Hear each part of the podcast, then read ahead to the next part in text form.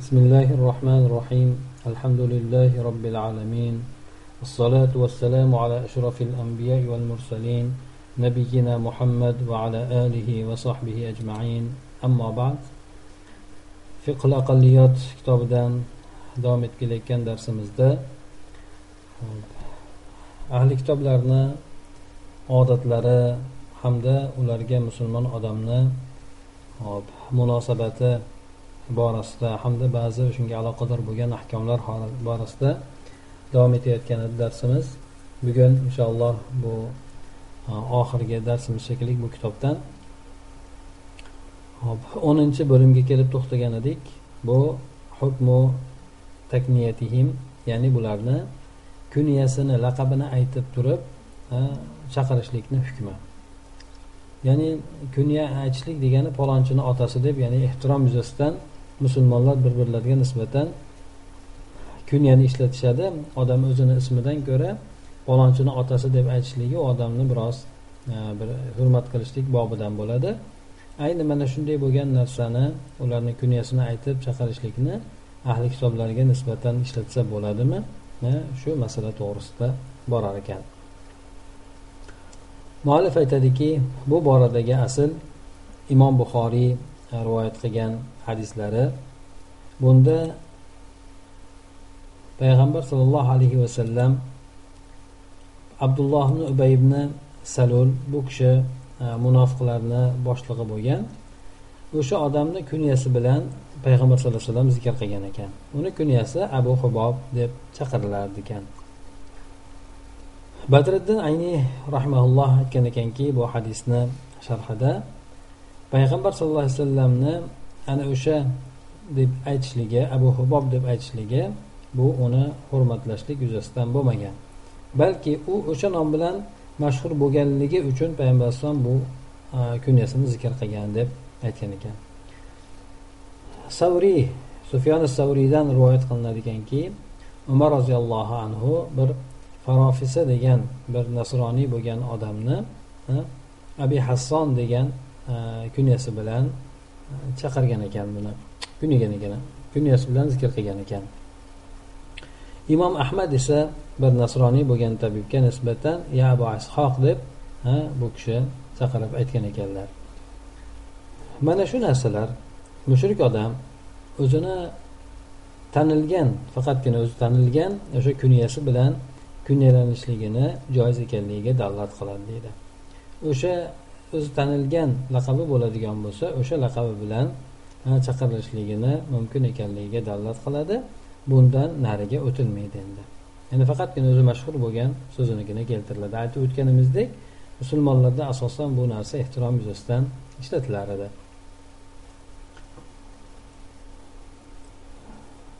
bundan nariga o'tilmaydigan o'tilmaydi deganni sababini keltirib aytadiki bu yerda u odamni ya'ni mushrikni izzatini azizligini his qildirib qo'yadigan darajada bir ulug' bo'lgan bir kunyalar bilan uni kunyalab bo'lmaydi.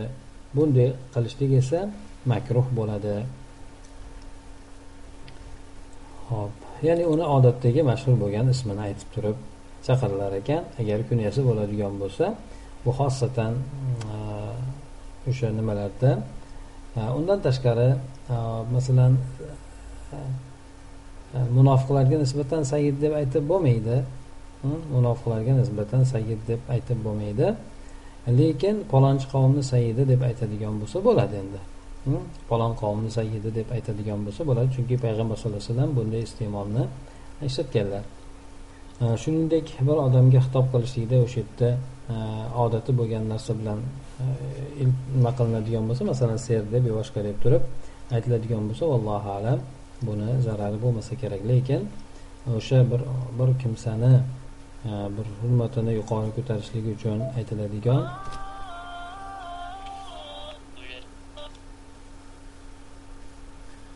laqabni aytib bo'lmaydi ekan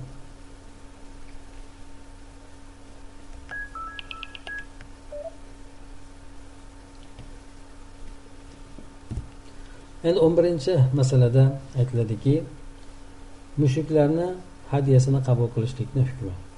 Hamda ularga hadya qilishlik. Ya'ni mushuklar hadya qiladigan bo'lsa uni qabul qilishlik hamda ularga hadya qilishlik. Bu boradagi asl esa imom buxoriy hamda boshqalar rivoyat qilgan hadis ekan. Bunda payg'ambar sallallohu alayhi vasallam mushuklardan hadyani qabul qilar edi hamda o'shanga nisbatan u kishi ham tengshab qo'yar edi unga shu mukofotlab qo'yar edi. Payg'ambar sallallohu alayhi vasallam mana iylani podshosini bergan hadyasini qabul qilgan ekanlar. Bu esa oq hashir bo'lgan ekan. Payg'ambar sallallohu alayhi vasallam esa u odamga o'zini bir chopon bilan chopon kiygizgan ekanlar. Hop davmat jandal degan joyni podshosi akiydarni akiydar payg'ambar alayhissalomga bir jubba sundus ya'ni ipakdan bo'lgan bir jubba ya'ni jubba degani chopon shunaqa narsani hadya qilgan ekan. Payg'ambar sallallohu alayhi vasallamga esa muqavqis yana bir joriyani hadya ham qilgan ekan. Hop bularni payg'ambar alayhisalom demak qabul qilgandir bu yerda ba'zi ahli ilmlar borki mushuklarni hadyasini qabul qilishlikni kerak ko'radigan ba'zi ahli ilmlar ham bor ekan. Ya'ni ba'zi ahli ilmlar bo'lmaydi degan makruh bo'ladi ya'ni yaxshi emas degan nimani aytishgan ekan. Mana shunga binoan demak bir e, yuqorida aytib o'tganlarimizga binoan kofir bo'lgan odam musulmon odamga bironta bir hadyani beradigan bo'lsa uni qabul qilishlikni zarari yo'q ekan. Lekin musulmon odam iloji iloji boricha unga mukofotlab qo'yishlik unga tengshab qo'yishligi kerak bo'lar ekan.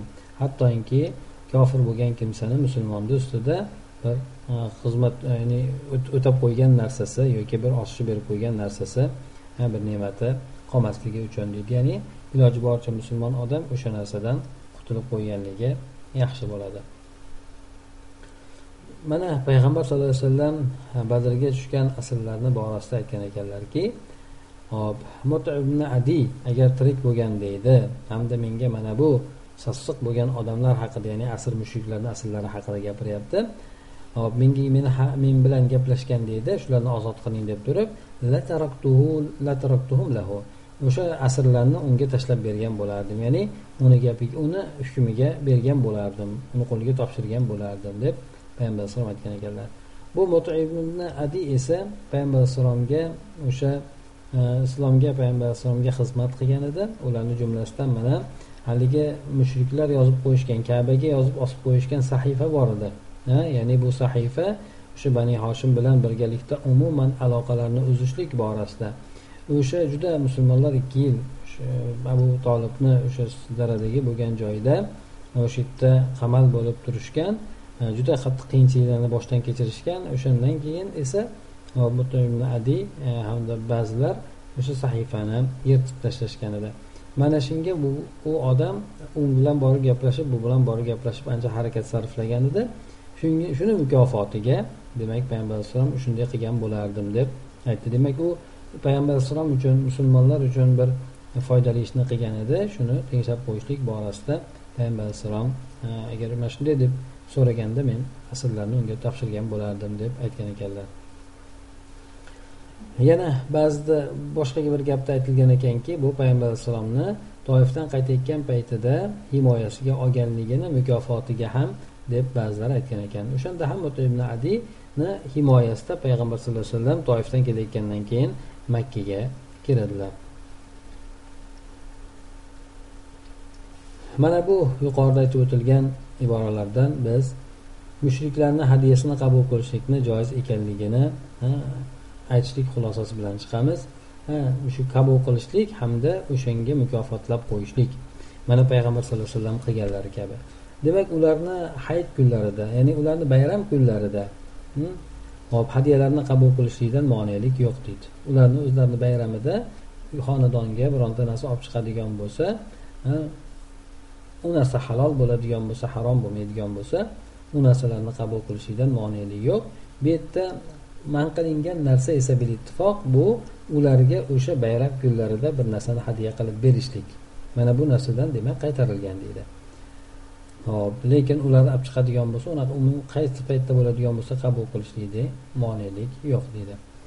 Ammo endi aksar moli harom bo'lgan kimsadan hadyani qabul qilishlik keladigan bo'lsak ya'ni mol tirikchiligi ko'proq haromdan bo'ladigan odamni qiladigan hadyasini qabul qilishlik borasida esa e, bir qavm bunga ruxsat bergan ekan. Ulardan imom zuhriy makhul ham chunki payg'ambar sallallohu alayhi vasallam ahli kitoblar bilan ham mushriklar bilan ham muomala qilardi ularni hadyalarini qabul qilardi u kishi bilardiki bular haromdan o'zlarini tortishmaydi shunday bo'lsada ular bilan birgalikda muomala qilib hadyalarni olardi dedi. Bir toifa esa mutlaq suratda buni karih ko'rgan ekan ya'ni yaxshi emas deb aytishgan ekan ammo kimki o'ziga hadya qilib berilgan narsa ayni haromdan ekanligini biladigan bo'lsa bu olishlik bil ijmo bilan harom bo'ladi. Masalan o'g'irlangan narsani olib kelib beradigan bo'lsa buni bilsa o'g'irlanganligini uni olishligi harom bo'ladi. Ya'ni bu yerda harom ikki turlik bo'ladi. Haromni qabul qilishlik borasida hop ikki turlik bo'ladi. Bittasi ayni harom bo'lgan narsa ikkinchisi kasbi harom bo'lgan narsa. Kasbi harom bo'lgan narsa masalan odam hop aroq sotadida o'shani puliga bitta narsa halvo olib kelib sizga berdi. Mushrik bo'lgan odam. Buni olishlik ixtiyoringizda olsangiz bo'laveradi chunki uni kasbi o'zigadir. Endi bir odam o'g'irlangan narsani olib keldi yoki ayni harom bo'lgan narsani olib kelib berdi. Hm? O'zi harom bo'lgan narsani olib kelib berdi. Garchi u ishlab topgan halol puldan qilib olib kelgan bo'lsa ham hm, u narsani qabul qilishlik bil ijmo harom bo'ladi. Masalan bir aroqni olib kelib beradigan bo'lsa yoki bo'lmasa o'g'irlangan biron narsani beradigan bo'lsa o'n ikkinchi bo'lim esa muslima ayolni kofir ayolga nisbatan avrati qanday bo'ladi bu boradagi asl payg'ambar sallallohu alayhi vasallam alloh taoloni ushbu so'zi ولا يبدين زينتهن إلا لبعولتهن أو آبائهن أو آباء بعولتهن أو أبنائهن أو أبناء بعولتهن أو إخوانهن av bani ixvonihin av bani axovatihin av nisaihin ya'ni ayollar ziynatlarini ko'rsatmasinlar. Faqatgina istisno suratida erlariga otalariga hamda erlarini otalariga qaynotalariga hamda o'zini ayol o'zini farzandlari bo'lsin yoki erini farzandlari bo'lsin bularga ham ko'rsatsa bo'laveradi. Shuningdek o'zini aka ukalariga hamda aka ukalarini farzandlariga opa singillarni farzandlariga ham demak ko'rsatsa bo'laveradi. Shuningdek o'zlarini ayollariga ko'rsatsa bo'laveradi degan oyat. Bu yerda jumhur olimlar ahli ilmlardan jumhur ko'pchiligi bu alloh taoloni degan so'zidan murod bu o'sha ayolga birga hamroh bo'ladigan xizmatida bo'ladigan xos bir mo'min bo'lgan ayollar deb aytishgan. Ekan go'yoki alloh taolo bu o'rinda av nisaihin deganda av degandek aytgan. Ya'ni o'sha ayollarni o'zini sinfidan bo'lgan o'zini jinsidan bo'lgan ayollar degan e, mazmunda aytgan deydi. Go'yoki shunday degan deb aytishadi. Shu gapga binoan mo'mina ayol uchun o'zini mushrika ayolni oldidan o'zini ba'zi ziynatlaridan xoli bo'lishligi mumkin emasdir. Ba'zi avratlarni ochishligi mumkin emasdir o'sha gapga binoan. Doimki bu mushrika ayol eriga u ayolni sifatlab qo'ymasligi uchun sifatlab bermasligi uchun. Chunki mushrika bo'lgan ayolni eriga o'sha ko'rgan mo'mina ayolini sifatlarini aytib berishligidan ha bironta moni man qilmaydi endi. Bu albatta muslimani xilofidadir chunki musulmon odam muslima ayol boshqasini hikoya qilib berishligi mumkin emasdir bu narsani anglab yetadi. Mushrik esa mushrika ayol esa bu narsani anglab yetmaydi. Yana aytishgan ekanki hop kofira bo'lgan ayol bizni ayollarimiz jumlasidan emas. Avnisaihinna deb aytdi ya'ni ular o'zlarini ayollaridan degan e, oyatga ishora qilib demak mushrikka kofir bo'lgan ayollar bizni ayollarimiz jumlasidan emas. Dinda ajnabiy bo'lgan ayollardir ular. Bu umarni gapi ibn abbos mujohid makhul hamda ibn jurayj bulardan boshqa olimlarni gaplari ekan. Shofiy mazhabida mo'tamad bo'lgan e'tiborga olingan suyaniladigan so'z shuki muslima ayol mushrika ayolni oldida o'sha ish qilayotgan paytida odatda ko'rinadigan narsalarini a'zolarini ochishligi mumkin bo'laveradi degan ekan ish qilayotgan paytida inson ochiq turadigan a'zolari ya'ni ayol kishi ayol kishini oldida kofir ayolni oldida. Bu boshi bo'lsin bo'yni bo'lsin qo'llari bilaklarigacha hop hamda hop oyog'i esa tizzasigacha mana shunday e, mushrika ayolni oldida ochiladigan bo'lsa bo'laveradi deb aytgan ekan. Hop hambaliy mazhabida ham mana shu gap bor ekan. Bunga ular ushbu narsani dalil qilib keltirishgan ekan. Birinchisi hop sahiy bo'lgan rivoyat ya'ni kofira ayollar bular ummahotul mo'minlarni oldilariga kirishar edi. Payg'ambar alayhisalomni ayollarini oldiga kirishar edi. Payg'ambar alayhisalomni ayollari esa ulardan o'zlarini hijob qilmasdilar o'zlarini yashirma bekitmas qochmasdilar. Hamda bular hijoblanishlikka buyurilmaganda ham.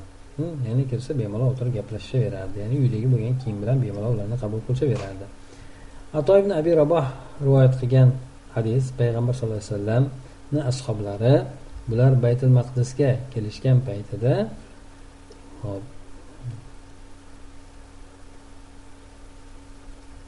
ularni farzandlarni masalan e, ayollarini bola tug'ayotgan paytida e, yordam beradigan hamda o'sha doyalik qiladigan ayollari bular yahudiylar hamda nasroniylar bo'lgan ekan. Ya'ni doyalik qiladigan ayol ya'ni ular bilan aralashadi ularni avratini ko'radi boshqa bo'ladi. Xullas kalom o'sha ayollar nasroniy yahudiy ayollar bo'lgan edi degan rivoyatni keltiradi. Ikkinchi undan keyingi dalil esa hijob bir e, nas bilan yoki qiyos bilan vojib bo'ladi. Bu yerda ulardan birontasi ham yo'qdir. Ayol kishi ayol kishidan hijoblanishligiga dalil yo'qdir deydi.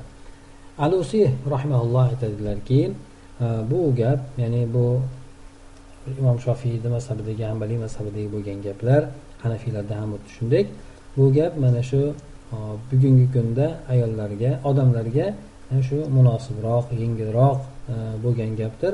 Chunki bu yerda muslima ayollar kofira ayollardan hijoblanishligi mumkin bo'lmaydigan darajaga borib qolgan. Ya'ni e, juda qiyin mashaqqatni keltirib chiqaradi.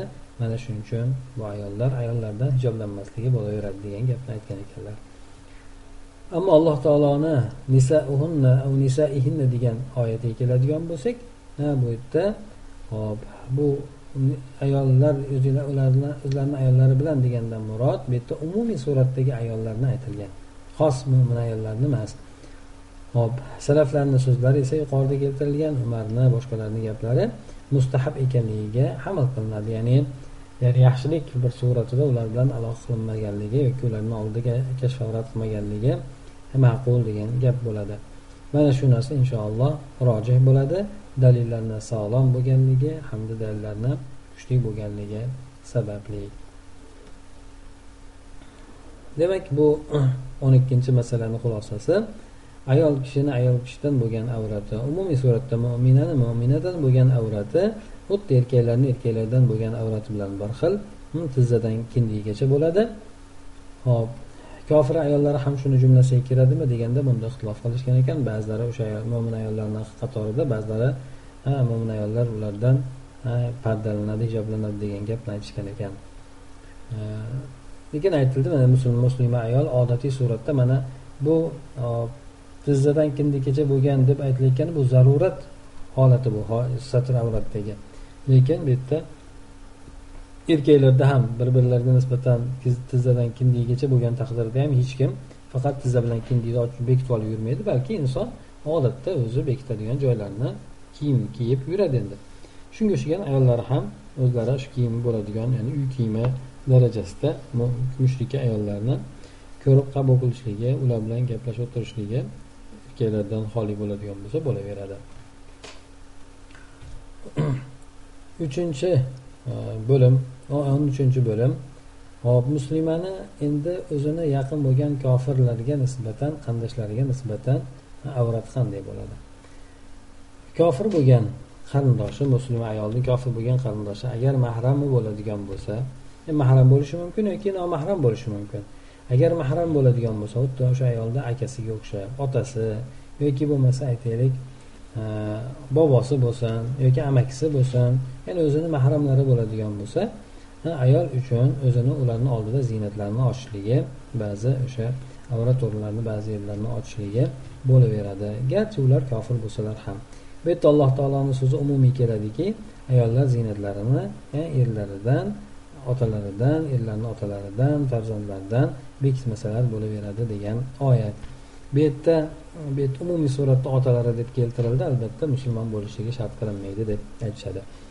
Agar endi ular buzuq odamlar bo'ladigan bo'lsa ibohiy bo'ladigan bo'lsa buzuqi odamlar bo'ladigan bo'lsa bo'lmaydigan bo'lsa demak ularni oldida ba'zi avratlarni ochadigan bo'lsa bo'laveradi. Odatiy aks holda esa mumkin emas dedi. Chunki buzuqi bo'lgan odam bu yerda o'ziga halol bo'ladiganmi harom bo'ladiganmi odamni mahrammi mahram emasmi uylansa bo'ladimi bo'lmaydimi bu o'rtasiga farqiga bormaydi ajratmaydi.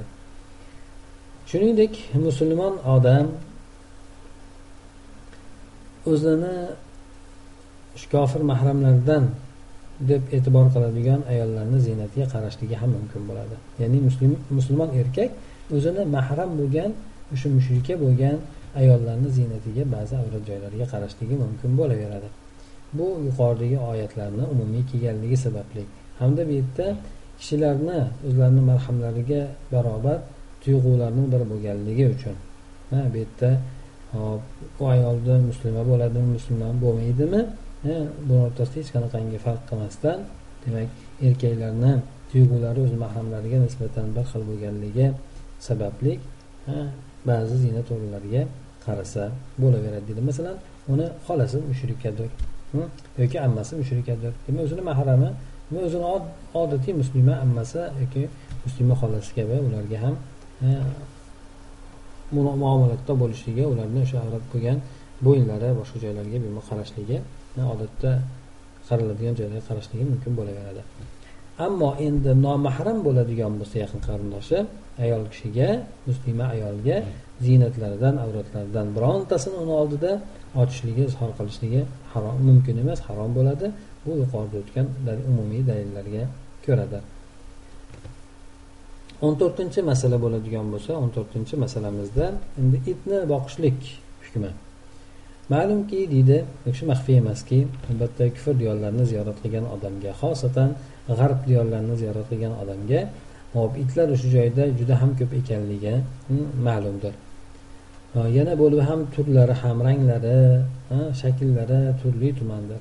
Bular mana bu hayvonlardan mana bu toifasiga ya'ni itlarga qattiq berilganligidan hatto ularga e, o'zlari jamiyatlari ham borki o'sha itlarni holatlarini rioya qilib turadigan ularni itlarni huquqlarini himoya qiladigan jamiyatlari ham bor hattoki. Hamda o'sha itlarga parvoni e'tiborni e, berib turadigan shunga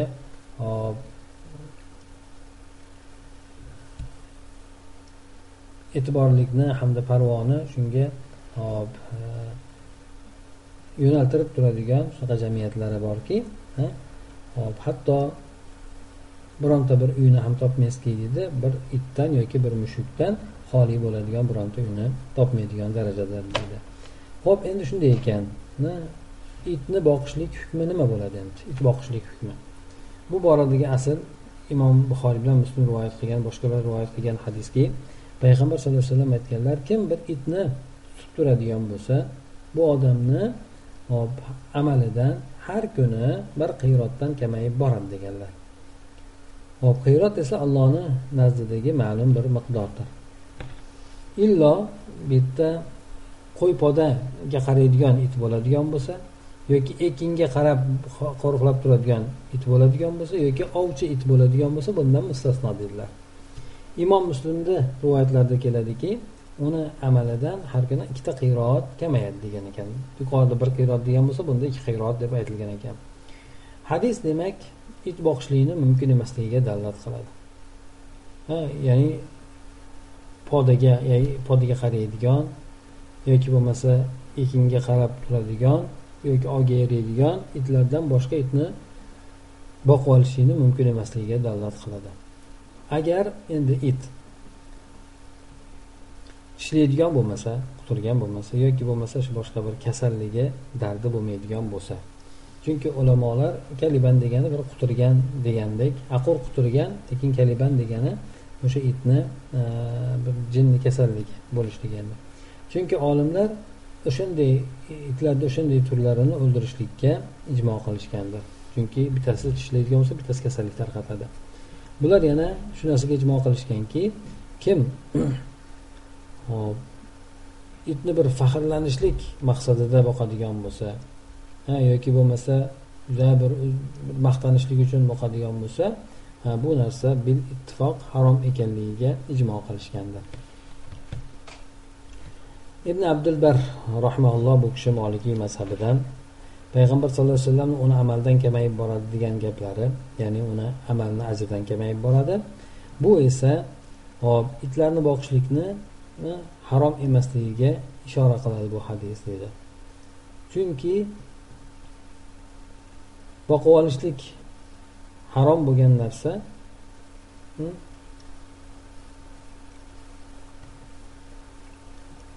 uni har qanday holatda boqishlik uni har qanday holatda olishlik mumkin emasdir deydi ya'ni aslida boqib olishlik harom bo'ladigan bo'lsa har qanday holatda ham boqishlik mumkin emas. Farqi yo'q bu yerda ajr kamayadimi ajr kamaymaydimi bu narsa esa o'sha itni boqib olishlikni harom emas makruh ekanligiga dalolat qiladi deb u kishi aytgan ekanlar. Ya'ni payg'ambar sallallohu alayhi vasallam bu yerda ajrini kamaytiradi dedi. Hop aslida ajrini kamaytirsa kamaytirmasa bu narsa mumkin bo'lmagan paytda shu narsani harom qilinish harom qilingan bo'lar edi shunday debdilar demak bu narsa bo'laveradi makruh karohiyati bor degan mazmundagi gapni aytgan ekan. Muallif aytadiki men aytdimki bu ijmo bilan hujjatlangandir. Ijmo u kishini zarariga hujjat e, qilgandir dedi. Ya'ni ijmo bor ekan bu kishini zarariga.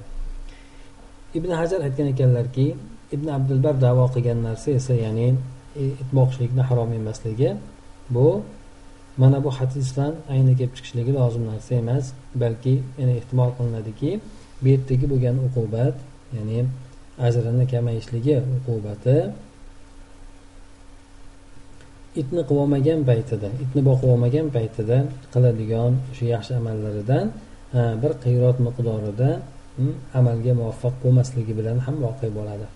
Hm, ya'ni hop ajri kamayib turadi yoki o'shanday bo'lgan ajrga muvaffaq bo'lmasligi ya'ni bu ham uqubatni bir turi bo'ladi endi. Yana bu mana shu narsa demak harom ekanligini ehtimoli bo'ladi deb aytgan ekan. Demak itni boqadigan bo'lsa boqmaganda ko'pgina amallarni qilishlikka muyassar bo'ladigan bo'lsa o'sha boqishligi bilan o'sha narsalarga muvaffaq bo'lolmay qolishligi bilan ham uqubat bo'lishligi mumkin. Bu esa harom ekanligini ehtimolini keltirib chiqaradi deb bu yerdagi ajrakamayishligidan murod yoki bo'lmasa uni olish it boqishlikdan hosil bo'ladigan gunoh bu qiyrot yoki ikki qiyrot ajr miqdoriga barobar bo'lar ekan. Bu yerda o'sha itni boqib olgan odamni amalini savobidan shuncha kamayib turar ekan endi.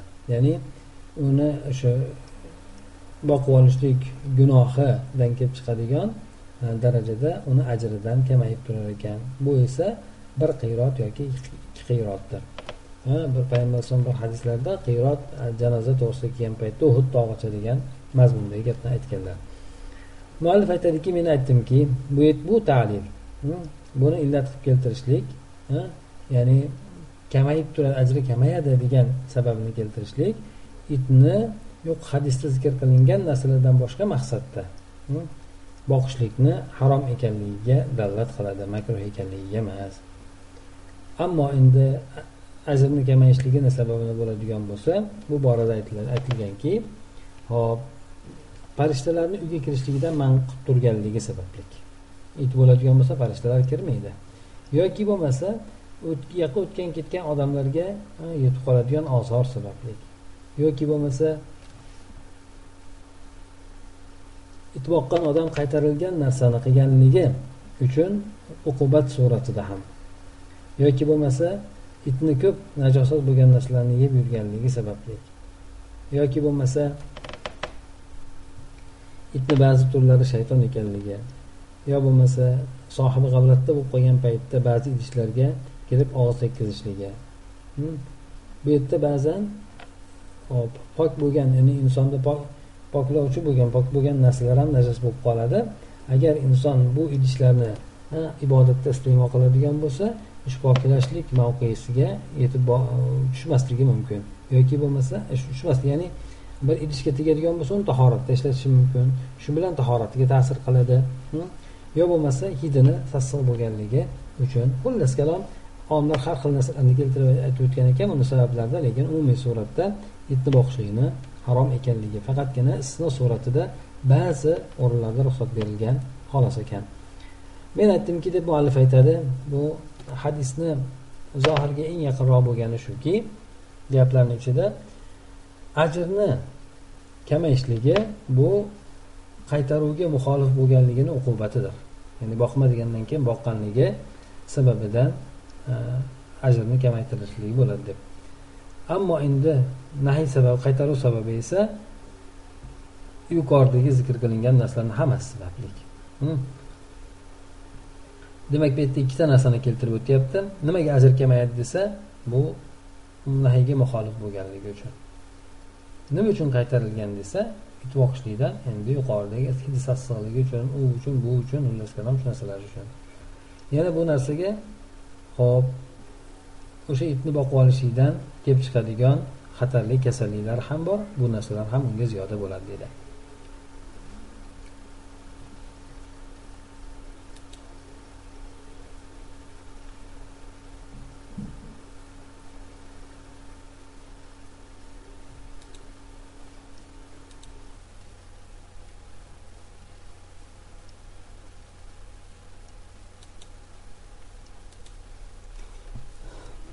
Bu yuqorida o'tgan yomonliklar e, boqib olishlik muboh bo'lgan itlarda ham mavjuddir. Ya'ni hidini sossoligi boshqa boshqalar bu boqishligi muboh bo'lgan itlarda ham mavjuddir endi.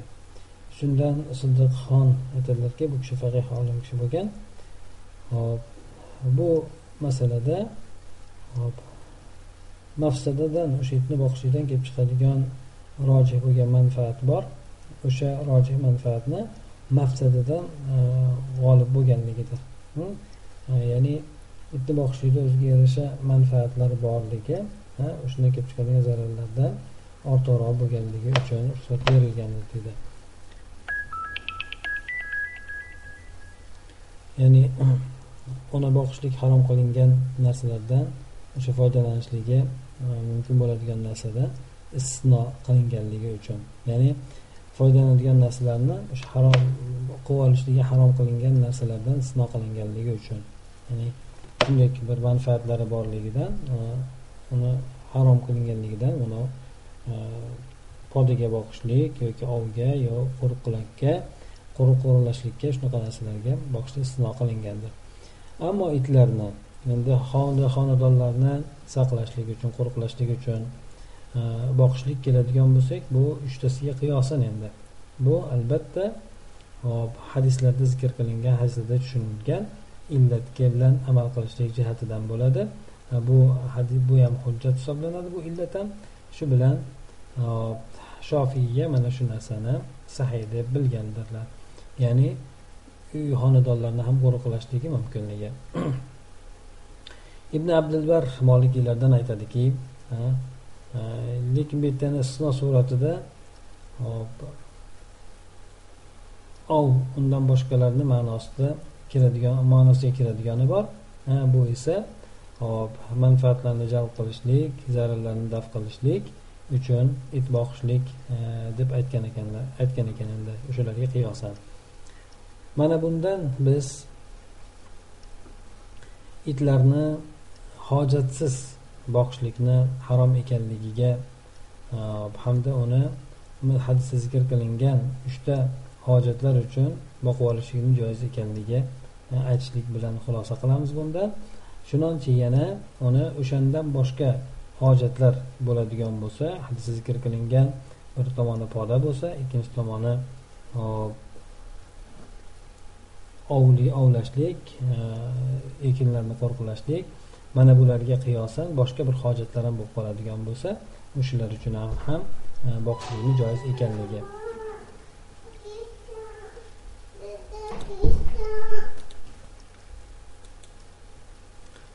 Itlarni endi ko'ngil xushlik uchun boqishlik bu e, harom ekanligiga qo'shimcha yomon odatlardan sanaladi. Bunda unga pul sarflashlik uni davolashlikka pul sarflashlik yana tabiblar ehtiyot ogoh qilgan kasalliklarni kelib chiqishligi mana shularga nisbatan bunda isrof ham bor yana o'shandan kelib chiqadigan kasalliklar ham bor. Shuning uchun bu narsa yomon odatlardan sanaladi deb aytib o'tadi. Bu e, fiql aqalliyot kitobimizda xotima surasida suratida bu kishi keltirib aytadiki allohga hamdu sanolar bo'lsin payg'ambar alayhisalomga salot salomlar bo'lsin.